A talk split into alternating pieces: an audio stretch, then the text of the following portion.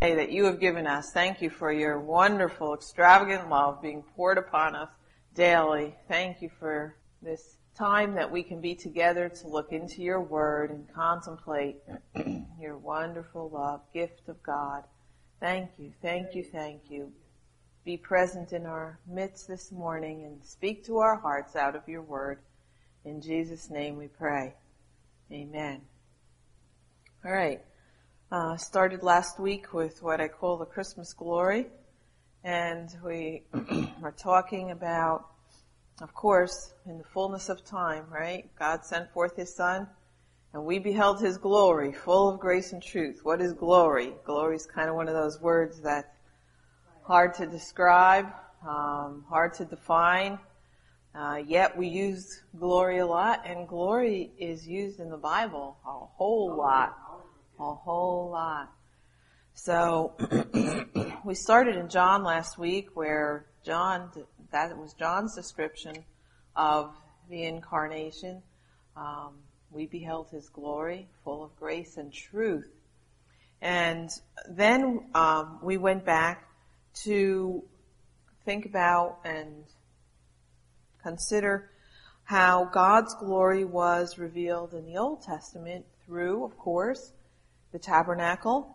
We saw, we, we read a verse that said the glory was like fire, right? Isn't that what it, what it was? the glory was like fire. Everyone who tried to describe glory kind of describes it a little bit differently. But it's kind of, it's the essence of God, isn't it? The essence of who He is is hard to describe. And yet it's real. We've experienced it in some, in some measure anyway. And but when we see him face to face, wow, that will be glory. There's a song that says that will be glory, right? Amen. And so we know, we saw that with Moses when he, when God gave the law and he went up on the mountain, the glory of God says that, uses that word, glory, he, and, and he went up and his face, when he later on, when he came down, his face shone from being with that close to the glory. His, his own face shone. So, wow, that's pretty interesting, right? And God wanted to set that tabernacle in the midst of his children, of the Israelites, and he did for a time and a season. And then when they, you know, willfully chose to be like the nations around them and worship idols and commit all kind of fornication, the Lord said, I have pardoned them because God was going to wipe out the Israelites and Moses interceded for them. But he said, as truly as I live, all the earth shall be filled with the glory of the Lord. And he said, those, those, those men who have seen my glory, remember, they, God chose Israel, brought them out to the mount, you know, unto the wilderness and to the mount of Sinai, revealed himself in a way that hadn't been, hadn't happened up until that point.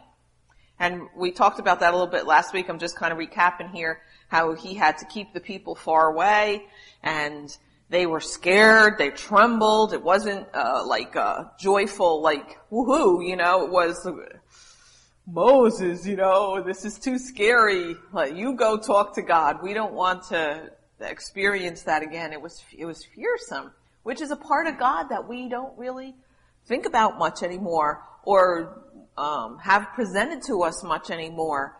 That you know, when we come into the awesome presence of God, it's it's fearsome. And of course now because of Jesus, we, we can approach. So some of that fearsomeness is gone, but as they experienced it, it was very fearsome.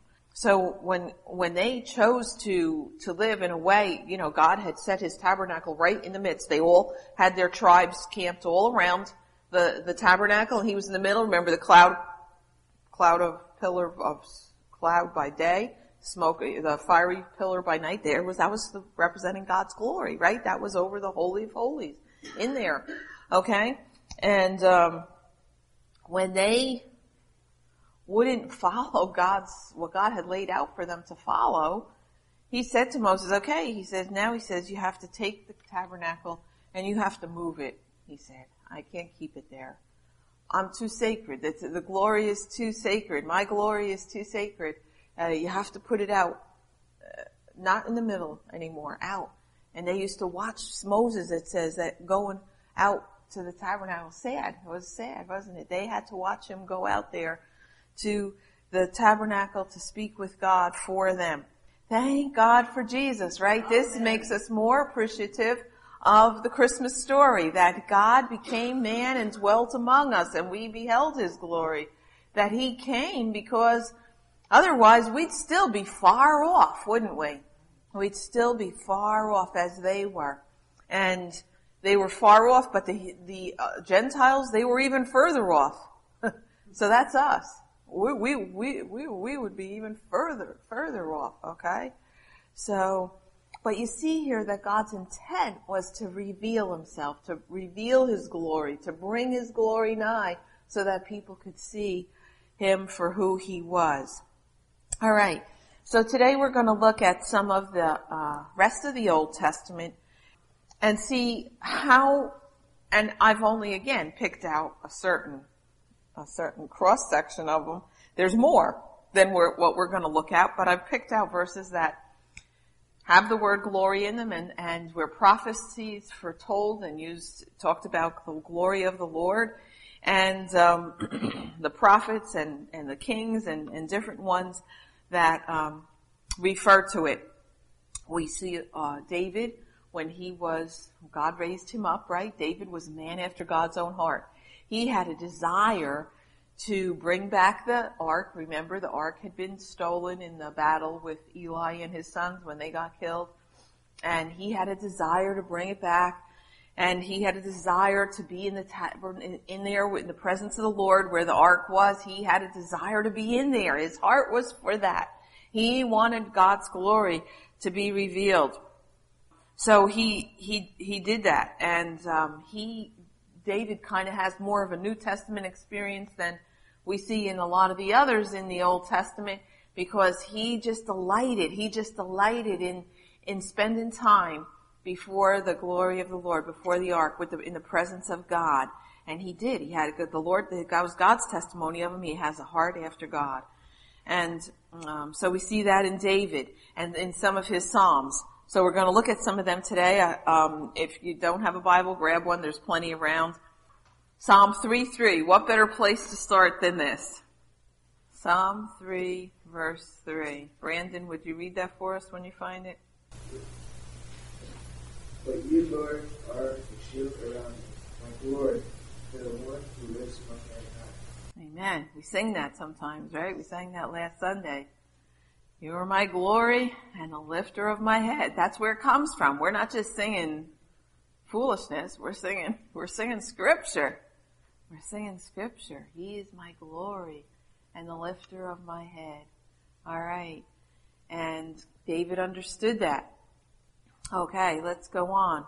Um, Psalm 8, 1. Kim, would you read that for us? Lord, our Lord, your name is the most wonderful name in all the earth. It brings you praise All right, so it, yours, yours used praise thy glory above the heaven. Who has set thy glory above the heavens? Okay, and in Psalm 4, oh no, in the same, same Psalm 8, verses 4 to 6. Uh, Mom, would you read that? What is man that thou art mindful of him? and the Son of Man that thou visitest him. For thou hast made him a little lower than the angels, and hast crowned him with glory and honor, and makes him have dominion of the work of thy hands. You put all things under his feet. Okay. So here we have a, a scripture that refers to Christ and um, see him crowned with glory and honor. Okay, let's go on. Psalm 29, 29, 9. The voice of the Lord makes the deer give birth and strips the forest bare, and in his temple everyone says glory. Wow. Well, we don't ever think of the voice of the Lord having anything to do with the birth of, of the deer, right? it's an interesting verse. And the voice of the Lord makes the deer give birth and strips the forest bare, and in his temple everyone says glory. The Psalm 72:19. Carol, would you read that for us? Praise his glorious name forever. Let his glory fill the whole world. Amen amen. All right, blessed be his glorious name forever, and let the whole earth be filled with his glory. Hallelujah. Again, speaks to us of the day of salvation that was yet to come. And then Psalm 102, 16. Shirley, would you be willing to read that? The Lord shall build up Zion. He shall appear to his glory. Okay, there we have it again. The Lord shall build up Zion. Praise the Lord. And then Psalm 104, verse 31. Don, would you be, are, are you, do you need glasses or are you okay there? The glory of the Lord endure forever. Amen. The Lord can do anything. Amen. Okay, so there we read that it will endure forever. Then, of course, after, and there's many other places in the Psalms that it refers to his glory, but those are just, like I said, a handful. After David, of course, Solomon, David stored up and stored up and stored up because he loved God's presence. He wanted there to be a, a that he wanted there to be a temple, not just a tabernacle, not just a tent. Actually, the tabernacle was no more then, and he had he had built a little tent for for the ark in his day, and so he wanted God to have a dwelling place. And God told him, ah, he said, I don't need a dwelling place. He said, I fill the whole earth. But and he told he told David, you can't do it. anyway, you're you're you're a man of war, and your hands are too bloody. I have to.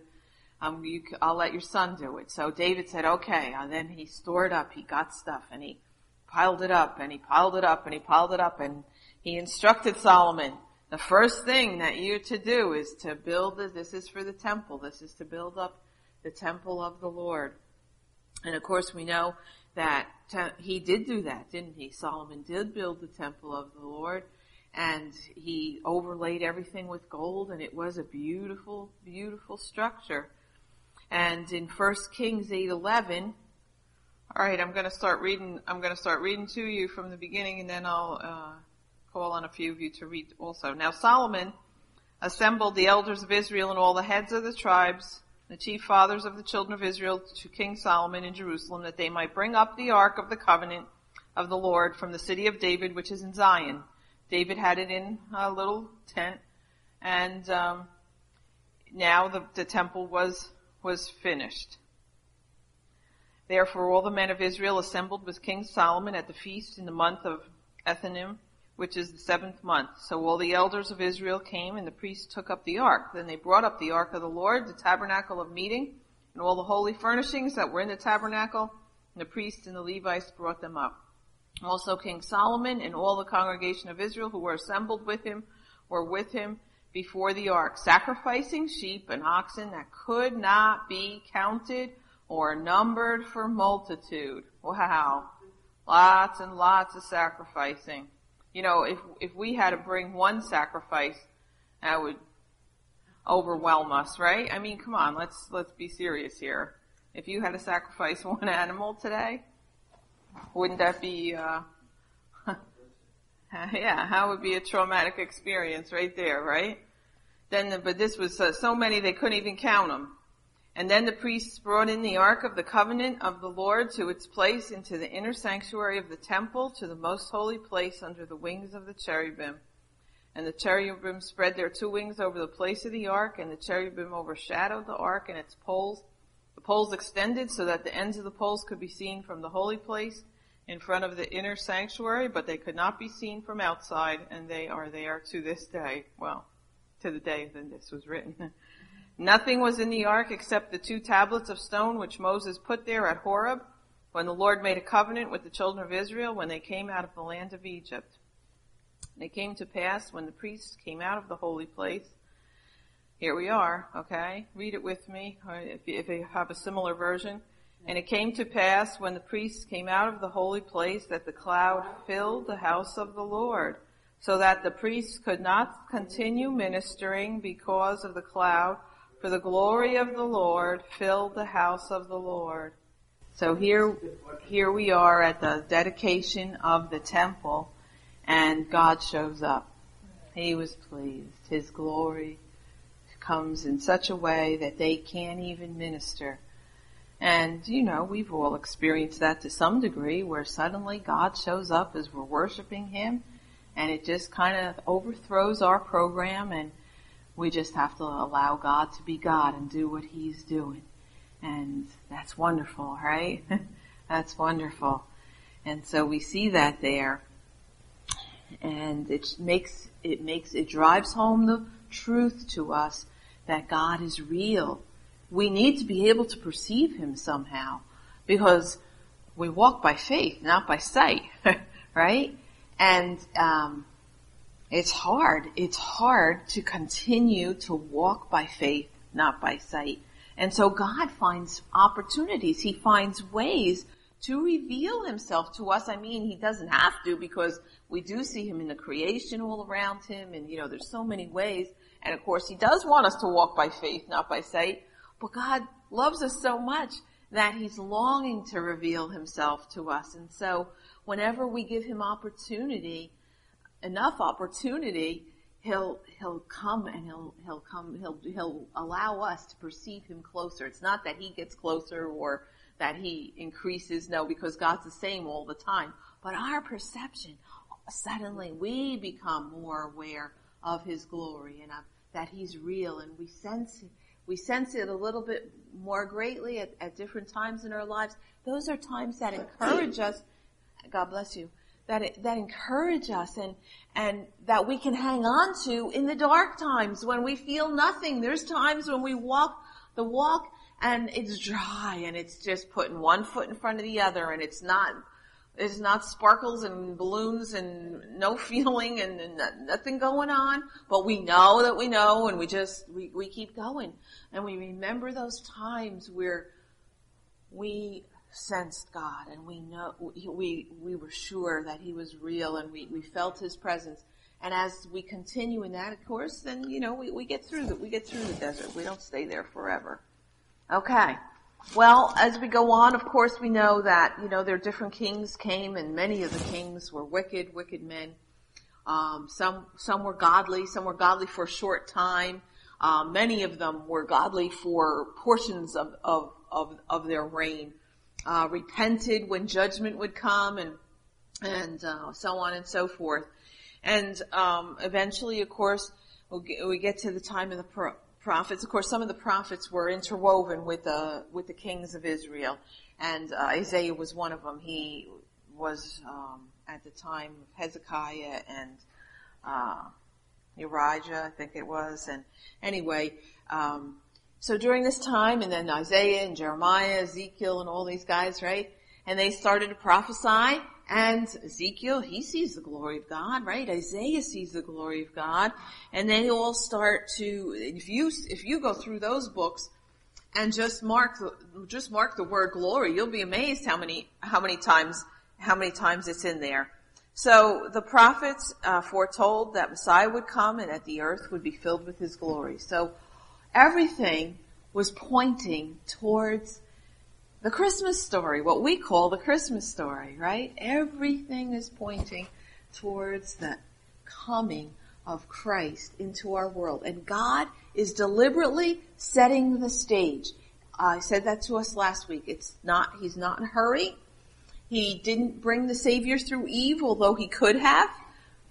Okay, God is God. He, Jesus could have come through, through Eve. But no, God has a plan and a purpose and a design and, and he's, he's intricate. The details are intricately set and, and prepared. There's preparation and preparation.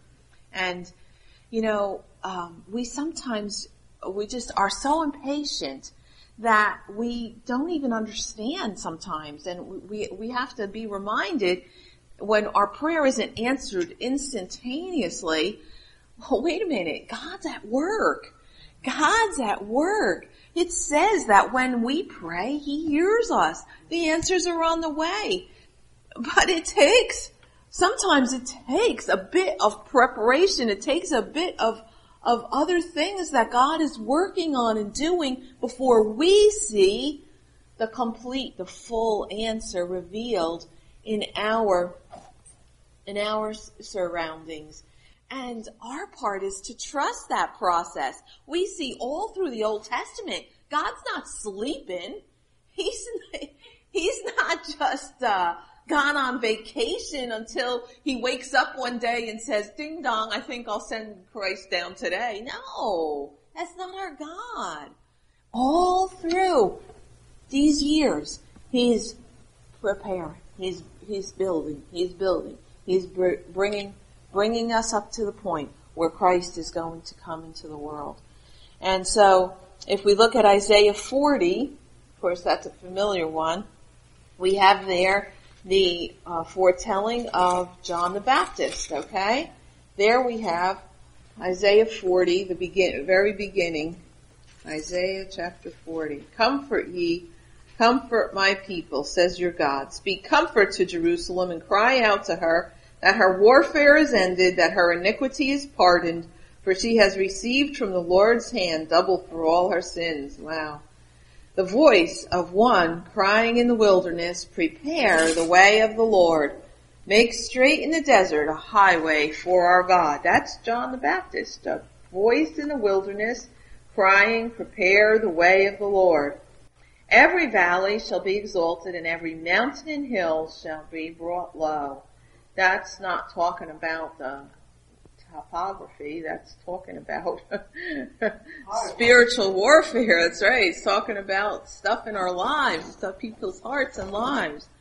The crooked places shall be made straight. We all have crooked places in us, if the truth be told, crooked places that we've either inherited or de- or developed over time, and they need to be made straight. And the only one who can make them straight is our Lord and Savior, Jesus Christ. We can't straighten out the crooked places in our lives. We can't deliver ourselves from things that we've inherited from our our ancestors, so to speak. No, it's true. You know, there's bents and there's stuff in our lives sometimes we don't understand why we struggle so hard with them. But some oftentimes it's because of this. It's generational. It's something that's, that's gone on back there. Doesn't mean it can't be broken. I'm not saying to be afraid. God can break all that stuff and He can make the crooked places straight. But I'm just saying that we have to understand that where some of the stuff, where some of the struggle comes from. It's not all our fault.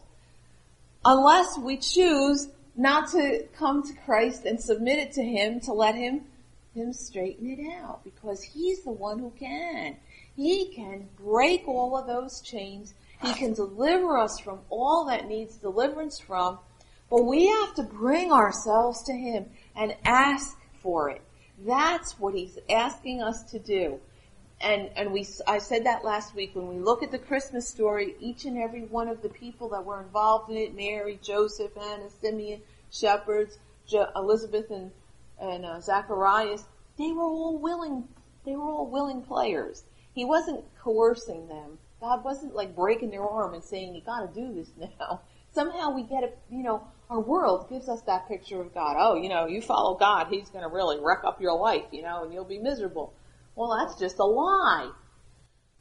God the Lord is the only one who can fix fix you up, straighten you out, clean you up, give you help, set you free, and send you on your way rejoicing. Oh, He's the only one who can do that. And that's what this is talking about. The crooked places shall be made straight and the rough places smooth. And now what's the next thing? If you got it, read it. The glory of the Lord shall be revealed and all flesh shall see it together for the mouth of the Lord has spoken it. So there we have in the prophecy of John coming, the glory of the Lord shall be revealed. And that was Jesus who was to come. And then there's more in Isaiah. We're going to jump around a little. Okay, let's go to Isaiah 11. Because of course Isaiah has quite a few, and I remember when we were studying the book of Revelation, I said this to you, that Isaiah is a good example of how to understand the book of Revelation. Isaiah is prophesying for his time, um, but but his prophecies go beyond to the to the coming of Messiah, and then sometimes even beyond that to to the ultimate end of the age. And so we see that saw that in the book of Revelation also. So that's that's what we're seeing here. Um, some of it, of course, was imminent judgment. Um, Other of it was to John the Baptist, to Jesus to coming. Okay, so uh, uh, chapter 11, verse 10. Let's see, we'll go back to Brandon. Would you read that for us? Good, yes, so there we see that the root of Jesse, and Jesus came from the line of David, right? And Jesse was David's father. To it shall the Gentiles seek, and glory shall be his resting place. All right, Isaiah 28, 5. Uh, Kim, let's see what your Bible says. Okay. So, crown of glory is what the older versions say, and for a diadem of beauty unto the residue of his people. Okay, in that day shall the Lord crown of glory. So, we wear that crown of glory in our knowing Christ, right? He's our crown of glory. All right, Isaiah 46:13. Go ahead, Mom. I bring near my righteousness, and it shall not be far off, and my salvation shall not tarry, and I will place salvation in Zion for Israel my glory. Hmm.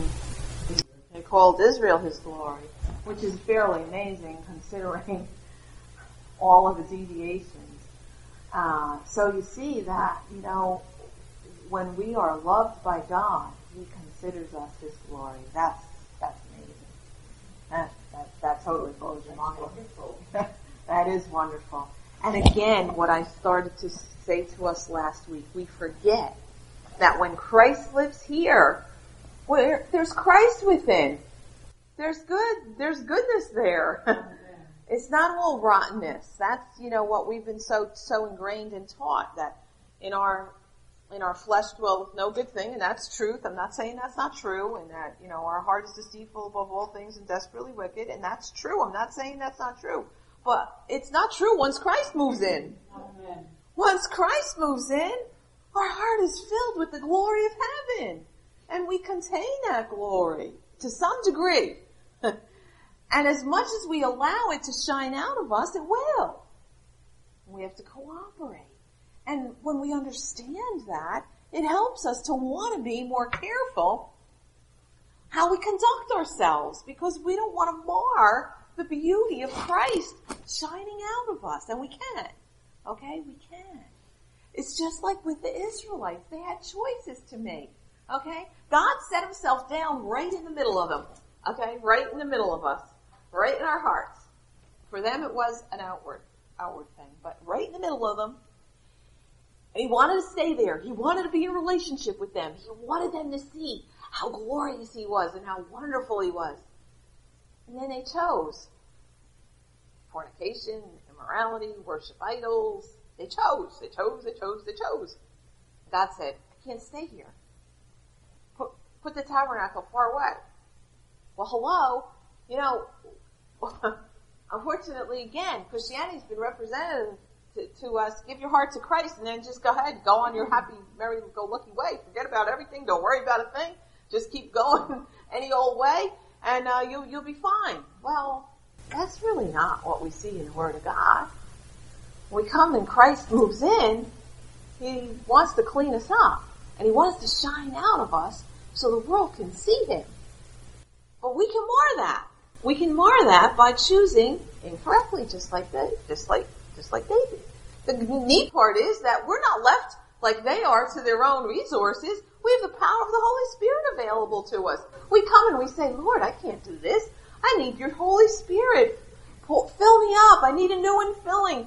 Fill me with the power of your Holy Spirit so I will make them, uh, be able to make the right choices here. I don't want to mar your glory. I don't want people to look at me and be offended. I want people to look at me and see you shining forth. He needs us. As I said to us last week, it's a desperate hour and he needs us, but we have got to permit it. We've got to cooperate. We've got to be willing because it's the day of his power and he needs each and every one of us. Let's go to Isaiah 60. Okay, here we have Arise, shine, for your light has come, and the glory of the Lord is risen upon you. For behold, the darkness shall cover the earth, and deep darkness the people, but the Lord will arise over you, and his glory will be seen upon you, and the Gentiles shall come to your light, and kings to the brightness of your rising. Lift up your eyes all around and see. They all gather together. They come to you. Your sons shall come from afar and your daughters shall be nursed at your side. Okay, we'll stop there. But there we have that again. The light, for your light has come. What's that light? What's it talking about? It's not talking about electricity.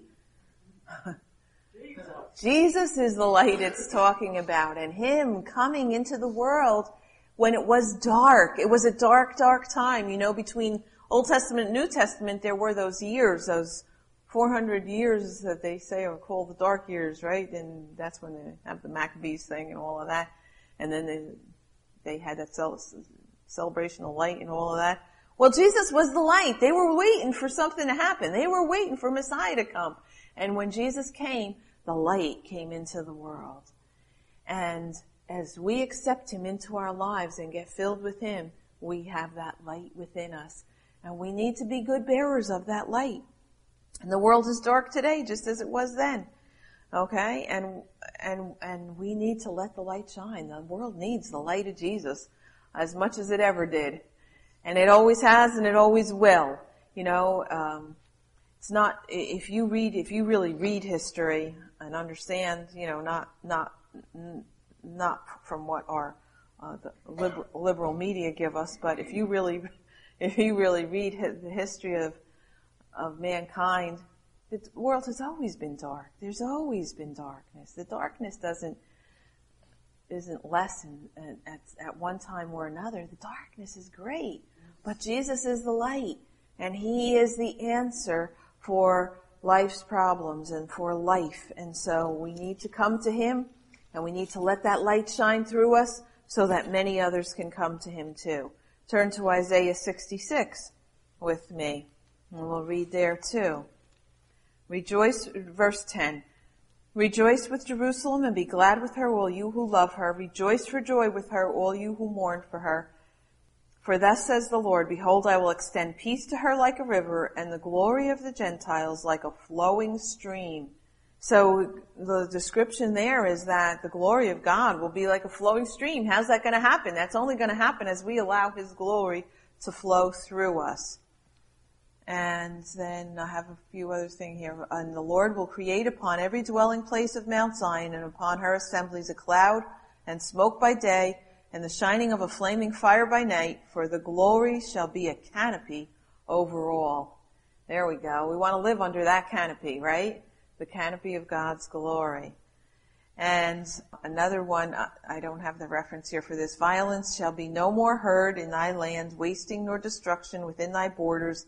But thou shalt call thy walls salvation and thy gates praise. The sun shall be no more thy light. This is, now this is the prophecy that goes forward in, towards heaven.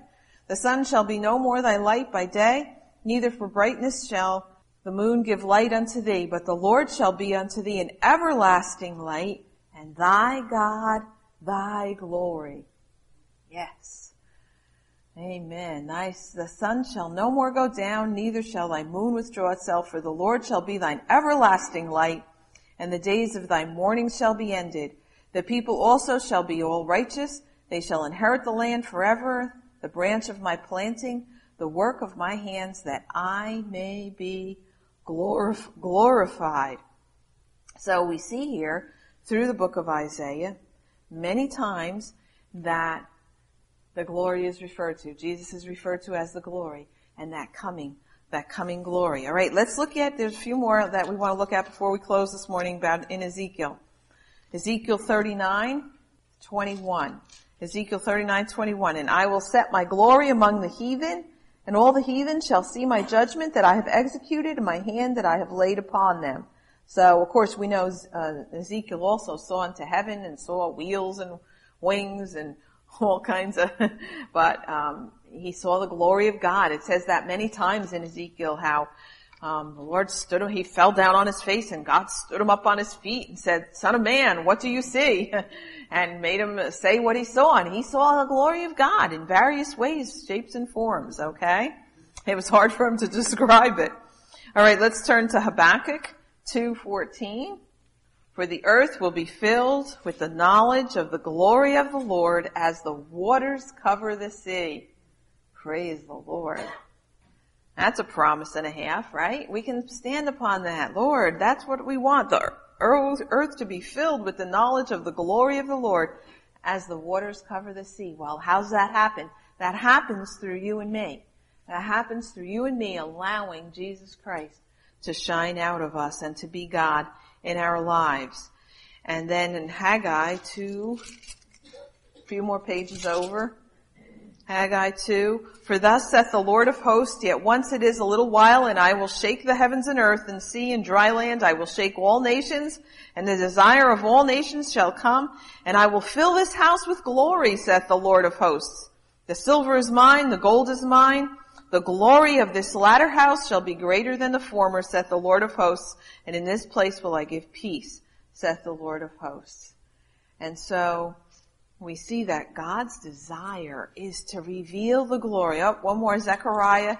Let's look at Zechariah yet, 6, verse 12. Thus speaketh the Lord of hosts, saying, Behold, the man whose name is the branch, and he shall grow up out of his place. He shall build the temple of the Lord.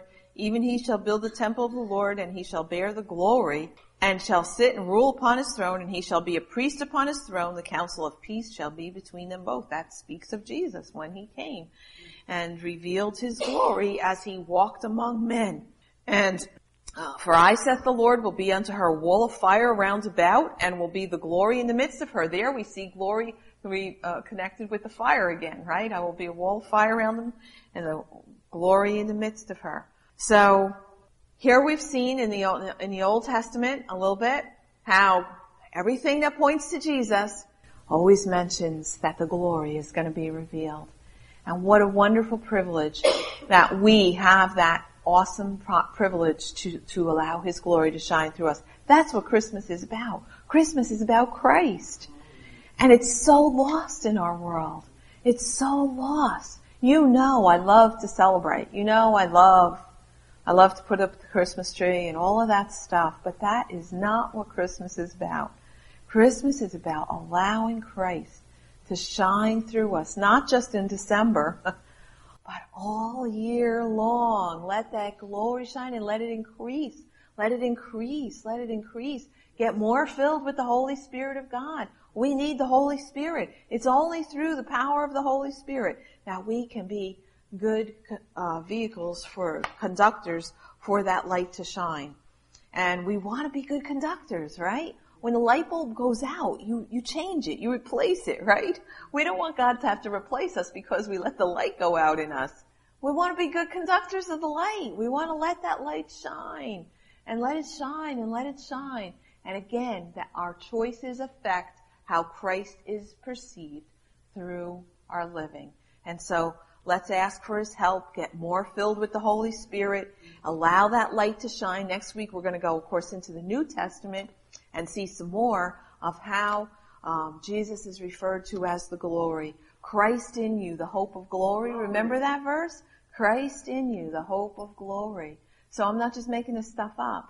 It's all connected. I know today was a little rough plowing because we were in the Old Testament, but it is good for us to see that, that that glory thing was going on already in the Old Testament, just pointing forward, pointing forward. And now we can look back and we can we can live forward because of the glory of God that is has been revealed.